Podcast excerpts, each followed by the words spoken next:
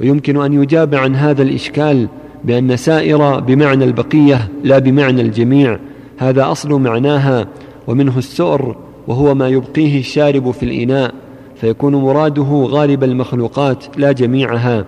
إذ السائر على الغالب أدل منه على الجميع فيكون المعنى أن الله تعالى غير محوي كما يكون أكثر المخلوقات محويا بل هو غير محوي بشيء تعالى الله عن ذلك.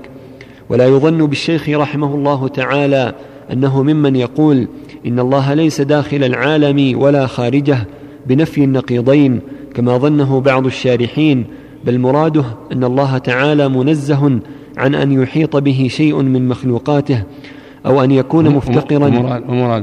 بل مراده أن الله تعالى منزه عن أن يحيط به شيء من مخلوقاته. إيش؟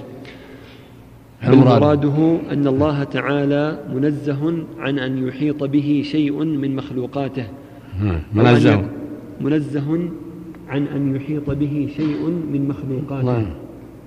نعم. أو أن يكون مفتقرا إلى شيء منها نعم. العرش أو غيره. وفي ثبوت هذا الكلام عن الإمام أبي حنيفة رضي الله عنه نظر فإن أضداده قد شنعوا عليه بأشياء أهون منه. فلو سمعوا مثل هذا الكلام لشاع عنهم تشنيعهم عليه به. وقد نقل أبو مطيع البلخي عنه إثبات العلو كما سيأتي ذكره إن شاء الله تعالى. وظاهر هذا الكلام يقتضي نفيه ولم يرد بمثله كتاب ولا سنة. فلذلك قلت إن في ثبوته عن الإمام نظر وإن الأولى التوقف في إطلاقه. فإن الكلام بمثله خطر بخلاف الكلام بما ورد عن الشارع كالاستواء والنزول ونحو ذلك.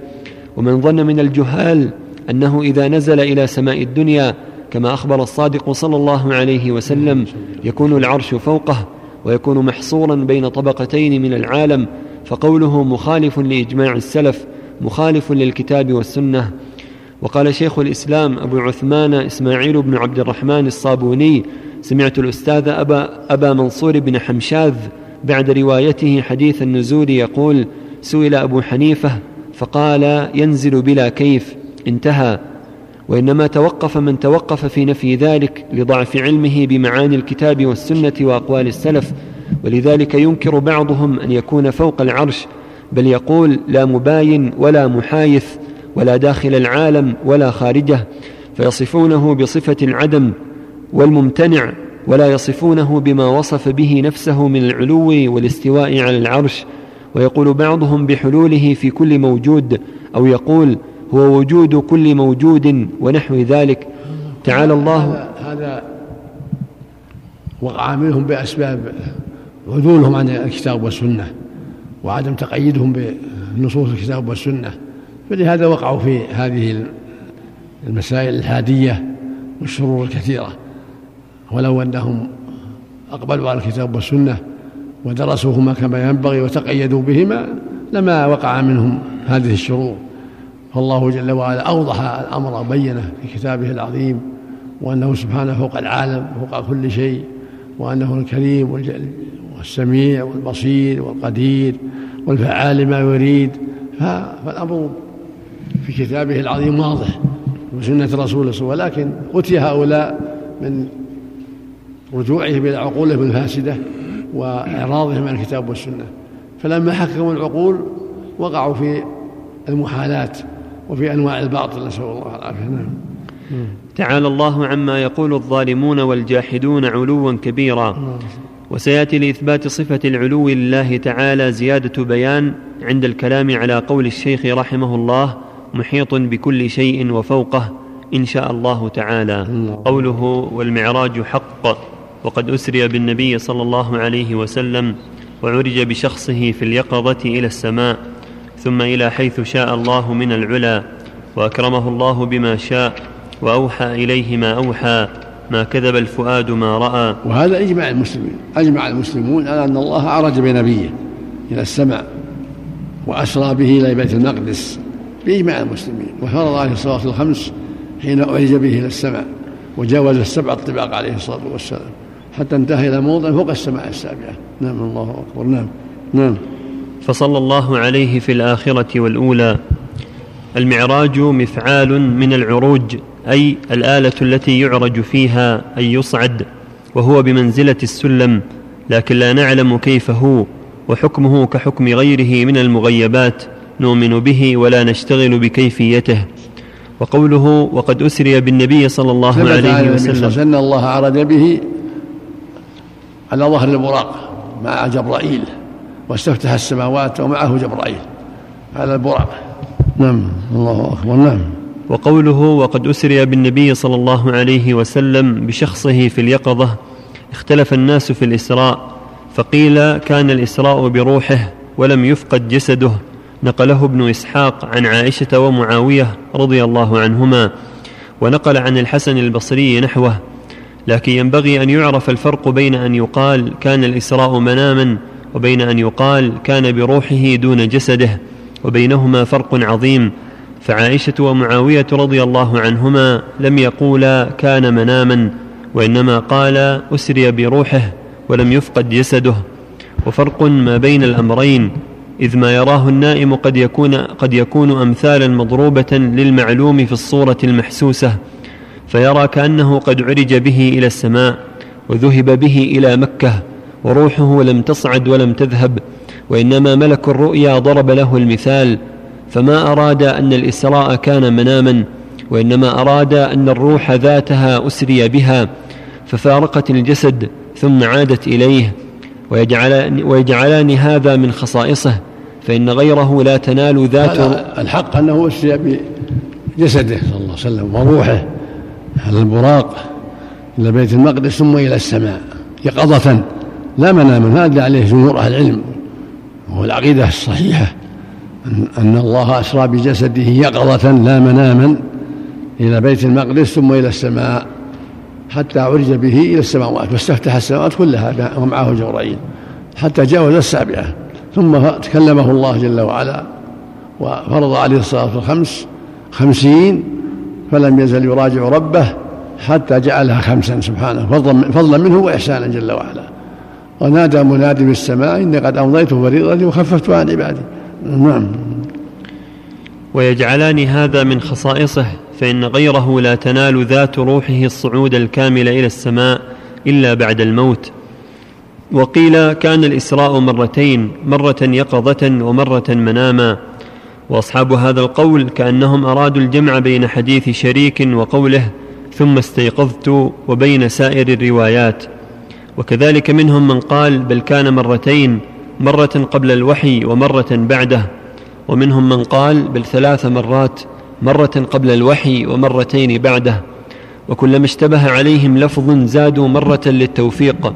وهذا يفعله ضعفاء أهل الحديث وإلا فالذي عليه أئمة النقل أن الإسراء كان مرة واحدة بمكة بعد البعثة قبل الهجرة بسنة وقيل بسنة وشهرين ذكره ابن عبد البر.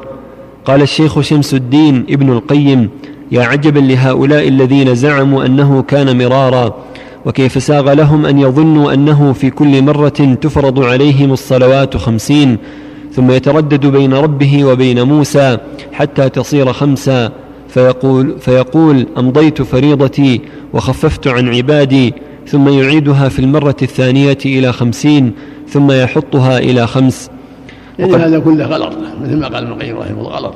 الصواب انه مرة واحدة يستع به إلى السماء إلى بيت المقدس ثم يعرج به إلى السماء وفرض الله عليه الصلاة والسلام خمس خمسين ثم لم يزل يتردد بين موسى وبين ربه حتى جعلها خمسا. هذا هو الحق الذي عليه جمهور أهل العلم جمهور أهل النقل وائمه الحديث أنه مرة واحدة فقط من بيت من مكة قبل الهجرة؟ أسري به مكة قبل الهجرة على البراق إلى بيت المقدس ثم أسري به إلى السماء. واستفتح له جبرائيل السماوات السبع. وقابل فيها آدم في السماء الدنيا وعيسى وهي في السماء الثانية ويوسف في السماء الثالثة وإدريس في السماء الرابعة وهارون في السادسة وموسى في السا... وهارون في الخامسة وموسى في السادسة وإبراهيم في السابعة عليهم الصلاة والسلام. وسمع الله وأسمعه الله كلامه جل وعلا حتى خفف عن أمته وجعلها خمسا بدل خمسين. نعم. رحمة من الله وفضلا منه سبحانه وتعالى. وما ومن أدى الخمسة واتقى ربه في ذلك كتب الله له أجر الخمسين. الحسنة بعشر أمثالها نعم وتضاعف الله أكبر نعم نعم نعم الله أكبر نعم وقد غلط الحفاظ شريكا في ألفاظ من حديث الإسراء ومسلم أورد المسند منه رواية شريك في ثم استيقظت وهم من شريك وإنما وعي به يقظة لا منام اللهم صل عليه وسلم نعم ومسلم أورد المسند منه ثم قال فقدم وأخر وزاد ونقص ولم يسرد الحديث فأجاد رحمه الله. انتهى كلام الشيخ شمس الدين رحمه الله.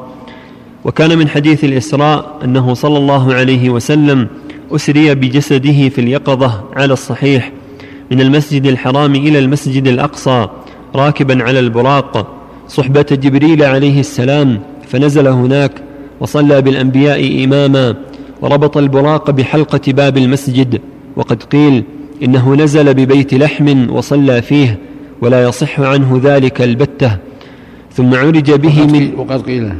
وقد قيل إنه نزل ببيت لحم نعم. وصلى فيه ولا يصح عنه ذلك البتة نعم. ثم عرج به من بيت المقدس تلك الليلة إلى السماء الدنيا فاستفتح له جبريل ففتح له فرأى هناك آدم أبا البشر فسلم عليه فرحب به ورد عليه السلام وأقر بنبوته ثم عرج به إلى السماء. وقال مرحبا بالابن الصالح والنبي الصالح. الله. هذا هكذا آدم رحب بمحمد عليه الصلاة مرحبا بالابن الصالح والنبي الصالح. والبقية قالوا مرحبا بالنبي الصالح والأخ الصالح ما عدا إبراهيم. قال بالنبي الصالح والنبي والابن الصالح. فآدم وإبراهيم بالإبن الصالح والنبي الصالح. وأما عيسى ويحيى ويوسف وإدريس وهارون وموسى فرحبا به قائلين مرحبا بالنبي الصالح والأخ الصالح. نعم. اللهم صل صل عليه وسلم. اللهم صل عليه وسلم. نعم. بين أنها فوق الحمار ودون الفرس. خطوه عند انتهى طرفه. سرعة زائدة. الله أكبر. نعم. الله أكبر. ثم عرج به إلى السماء الثانية فاستفتح له فرأى فيها يحيى بن زكريا وعيسى بن مريم فلقيهما فسلم عليهما فرد عليه السلام ورحب به وأقر بنبوته. ثم عرج به إلى السماء الثالثة فرأى فيها يوسف فسلم عليه فرد عليه السلام ورحب به وأقر بنبوته ثم عرج به إلى السماء الرابعة فرأى فيها إدريس فسلم عليه ورحب به وأقر بنبوته ثم عرج به إلى السماء الخامسة فرأى فيها هارون بن عمران فسلم عليه ورحب به وأقر بنبوته ثم عرج به إلى السماء السادسة فلقي فيها موسى فسلم عليه ورحب به وأقر بنبوته فلما جاوزه بكى موسى فقيل له ما يبكيك؟ قال أبكي لأن غلاما بعث بعدي يدخل الجنة من أمته أكثر مما يدخلها من أمتي ثم عرج به إلى السماء السابعة فلقي فيها إبراهيم فسلم عليه ورحب به وأقر بنبوته ثم رفع إلى سدرة المنتهى ثم رفع له البيت المعمور ثم عرج به إلى الجبار جل جلاله وتقدست أسماؤه فدنا منه حتى كان قاب قوسين أو أدنى فأوحى إلى عبده ما أوحى وفرض عليه خمسين صلاة فرجع حتى مر على موسى فقال بما أمرت؟ قال بخمسين صلاة فقال إن أمتك لا تطيق ذلك ارجع إلى ربك فاسأله التخفيف لأمتك فالتفت إلى جبريل كأنه يستشيره في ذلك فأشار أن نعم إن شئت. فعلا به جبريل حتى أتى به الجبار تبارك وتعالى وهو في مكانه. هذا لفظ البخاري في صحيحه. وفي بعض الطرق فوضع عنه عشرا. ثم نزل حتى مر بموسى فأخبره. فقال ارجع إلى ربك فاسأله التخفيف. فلم يزل يتردد بين موسى وبين الله تبارك وتعالى حتى جعلها خمسا. فأمره موسى بالرجوع وسؤال التخفيف. فقال قد استحييت من ربي ولكن أرضى وأسلم. فلما نفذ نادى مناد قد أمضيت فريضتي وخففت عن عبادي. وقد تقدم ذكر اختلاف الصحابة في رؤيته صلى الله عليه وسلم. وقد تقدم ذكر اختلاف الصحابة في رؤيته صلى الله عليه وسلم ربه عز وجل بعين رأسه وأن الصحيح أنه رآه بقلبه. ولم يره بعين رأسه. وقد تقدم ذكر اختلاف الصحابة في رؤيته صلى الله عليه وسلم ربه عز وجل بعين رأسه وأن الصحيح أنه رآه بقلبه نعم ولم الصواب. أنه يراه بقلبه لا بعينه أما العين فلا يراه أحد في الدنيا وإنما هو في الآخرة. ولهذا لما سئل قال عليه الصلاة والسلام نور أن أراه. قال نور رأيت نورا. وصح عنه صلى الله عليه وسلم أنه قال واعلموا أنه لن يرى أحد منكم ربه حتى يموت هو يرى يوم القيامة وفي الجنة يراه المؤمنون. وأما في الدنيا لا يراه أحد لما طلب موسى الرؤية وقال الله له انظر فلما تجلى تجلى رب الجبل جعله دكا وخر موسى صعيقا قال لن تراني ولكن انظر إلى الجبل. الله أكبر. فإن استقر فسوف تراني. فلما تجلى رب جعله دكا. ما يقوم من رؤيته في الدنيا أحد سبحانه وتعالى. نعم. وأن الصحيح أنه رآه بقلبه ولم يره بعين رأسه وقوله ما كذب الفؤاد ما رأى ولقد رآه نزلة أخرى. صح عن النبي صلى الله عليه وسلم أن هذا المرئي جبريل رآه مرتين على صورته التي خلق عليها. يعني جبرائيل. والنجم إذا هوى ما ضل صاحبه هوى وما ينطق عن الهوى إن هو إلا وحي. علمه شديد القوى هو جبرائيل ذو مرة ما استوى. هذا جبرائيل عليه الصلاة والسلام. ثم تنافذ دل يعني جبرائيل. فكان قاب قوسين أو أدنى فأوحى إلى عبده يعني إلى عبد الله. ما أوحى ما كذب الفؤاد ما رأى. ولقد رآه يعني رأى جبرائيل لذة أخرى. عند سدرة المنتهى عندها جنة المأوى. إذا يغشى السدرة ما يغشى ما زغ البصر وما طغى. كل هذا في جبرائيل. لقد رأى من آيات ربه الكبرى. الله أكبر. نعم. وأما قوله تعالى في سورة النجم ثم دنا فتدلى فهو غير الدنو والتدلي المذكورين في قصة الإسراء. فإن الذي في سورة النجم هو دنو جبريل وتدليه كما قالت عائشة وابن مسعود رضي الله عنهما فإنه قال علمه شديد القوى ذو مرة فاستوى وهو بالأفق الأعلى ثم دنا فتدلى. فالضمائر كلها راجعة إلى هذا المعلم الشديد القوي. وأما الدنو والتدلي الذي في حديث الإسراء فذلك صريح في أنه دنو الرب تعالى وتدليه. وأما الذي في سورة النجم أنه رآه نزلة أخرى عند سدرة المنتهى فهذا هو جبريل رآه مرتين مرة في الأرض ومرة عند سدرة المنتهى. ومما يدل على أن الإسراء بجسده في اليقظة قوله تعالى سبحان الذي أسرى بعبده ليلا من المسجد الحرام إلى المسجد الأقصى والعبد عبارة عن مجموع الجسد والروح كما أن الإنسان اسم لمجموع الجسد والروح. هذا هو المعروف عند الإطلاق وهو الصحيح. فيكون الإسراء سبحانه الحمد لله الذي أنزل على عبده يعني محمد. فالعبد هو الروح والجسد. تبارك الذي نزل فقال على عبده يعني جسده وروحه. وهذا مثل قوله جل وعلا سبحان الذي أسرى بعبده. يعني بجسده وروحه يقظة لا منام الله أكبر نعم. هذا هو المعروف عند الإطلاق وهو الصحيح فيكون الإسراء بهذا المجموع ولا يمتنع ذلك عقلا. ولو جاز استبعاد صعود البشر لجاز استبعاد نزول الملائكة. وذلك يؤدي إلى إنكار النبوة وهو كفر. فإن قيل فما الحكمة في الإسراء إلى بيت المقدس أولا؟ فالجواب والله أعلم أنه كان نعم. فإن قيل فما الحكمة في الإسراء إلى بيت المقدس أولا؟ فالجواب والله أعلم أنه كان ذلك إظهارا لصدق دعوى الرسول صلى الله عليه وسلم المعراج حين سألته قريش قريش عن نعت بيت المقدس فنعته لهم. فالجواب. فالجواب والله أعلم أنه كان ذلك اظهارا لصدق دعوى الرسول صلى الله عليه وسلم المعراج حين سألته قريش عن نعت بيت المقدس فنعته لهم وأخبرهم عن عيرهم التي مر عليها في طريقه ولو كان عروجه إلى السماء من مكة لما حصل ذلك.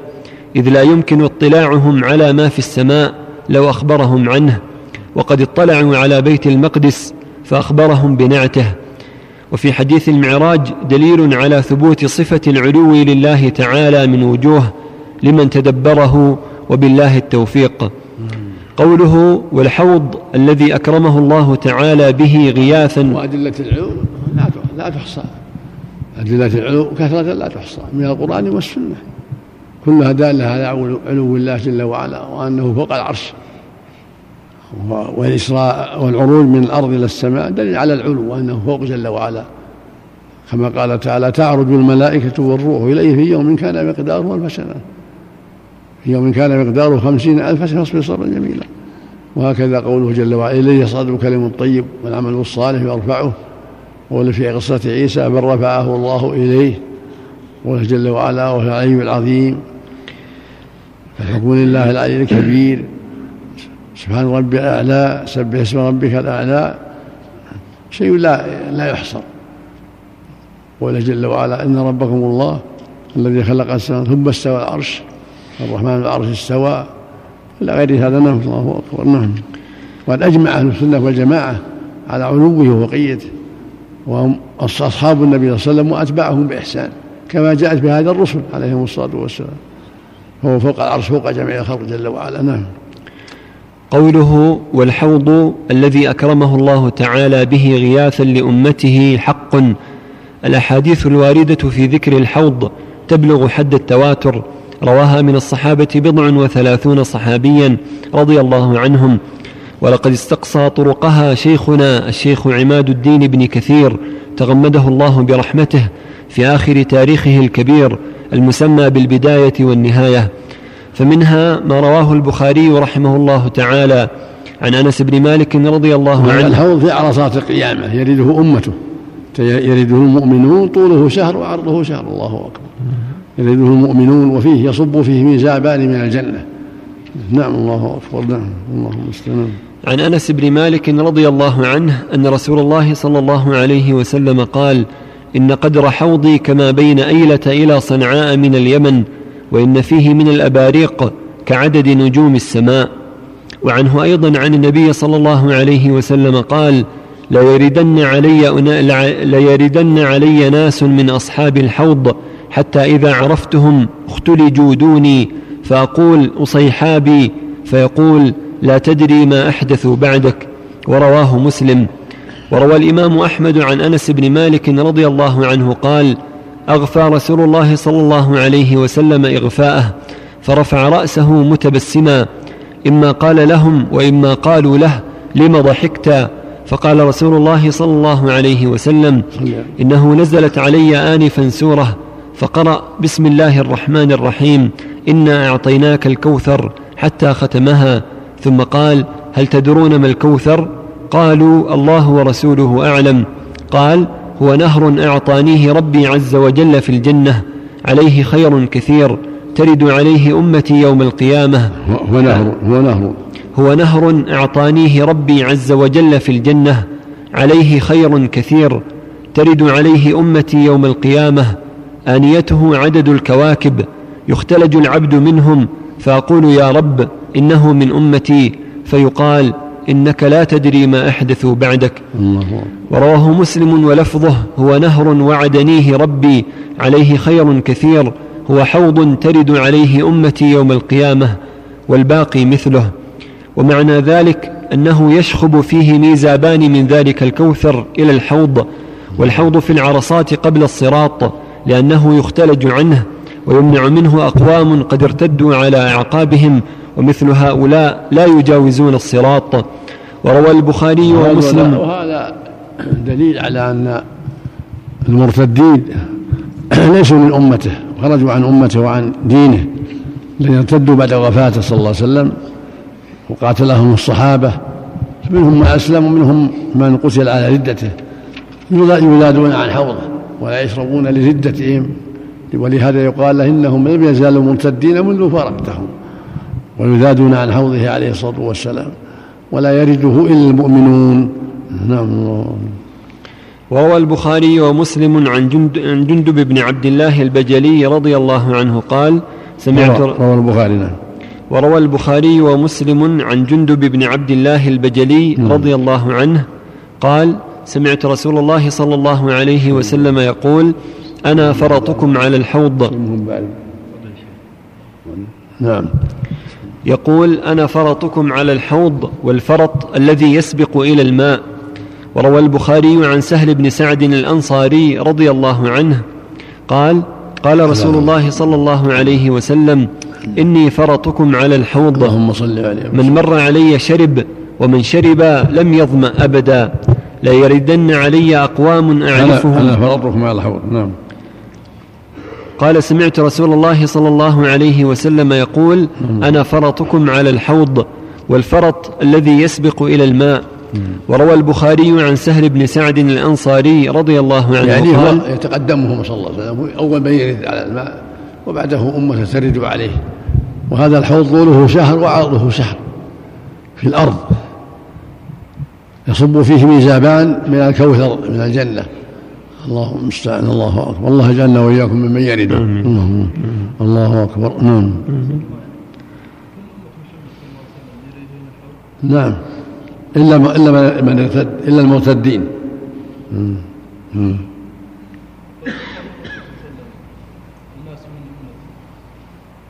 نعم. أمة أمة الدعوة.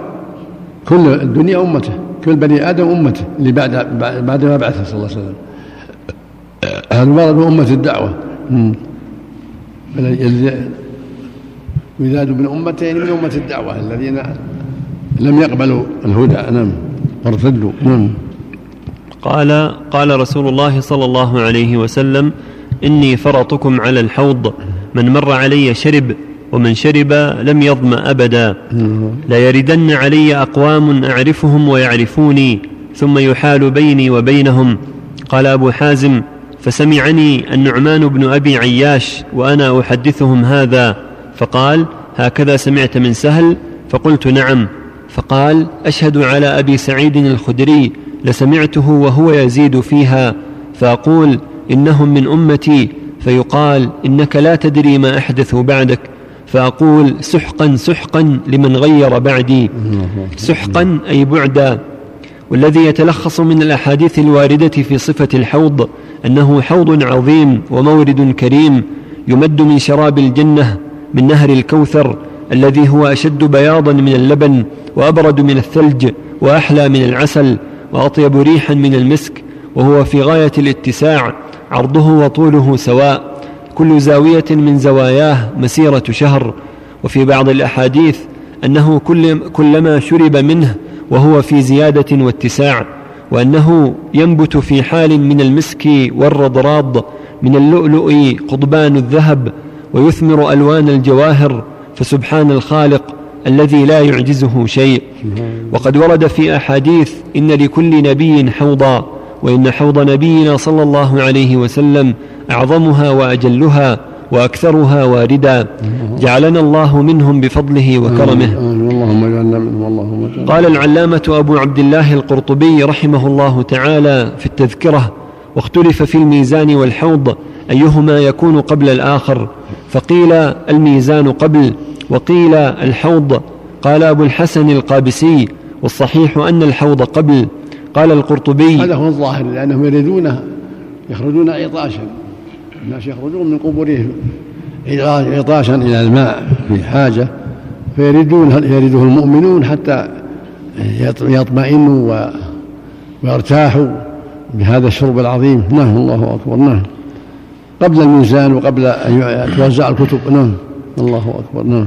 قال القرطبي والمعنى يقتضيه فإن الناس يخرجون عطاشا من قبورهم كما تقدم فيقدم قبل الميزان والصراط. قال أبو حامد الغزالي رحمه الله في كتاب كشف قال قال أبو حامد الغزالي رحمه الله. في كتاب كشف علم الآخرة حكى بعض السلف من أهل التصنيف أن الحوض يورد بعد الصراط وهو غلط من قائله قال القرطبي هو كما قال ثم قال القرطبي ولا يخطر ببالك أنه في هذه الأرض بل في الأرض المبدلة أرض بيضاء كالفضة لم يسفك فيها دم ولم يظلم على ظهرها أحد قط تظهر لنزول الجبار جل جلاله لفصل القضاء. انتهى. فقاتل الله المنكرين لوجود الحوض وأخلق بهم أن يحال بينهم وبين وروده يوم العطش الأكبر. إيش؟ فقاتل الله المنكرين لوجود الحوض نعم نعم. وأخلق بهم أن يحال بينهم وبين وروده يوم العطش الأكبر. اللهم المستعان الله الاذان يا شيخ.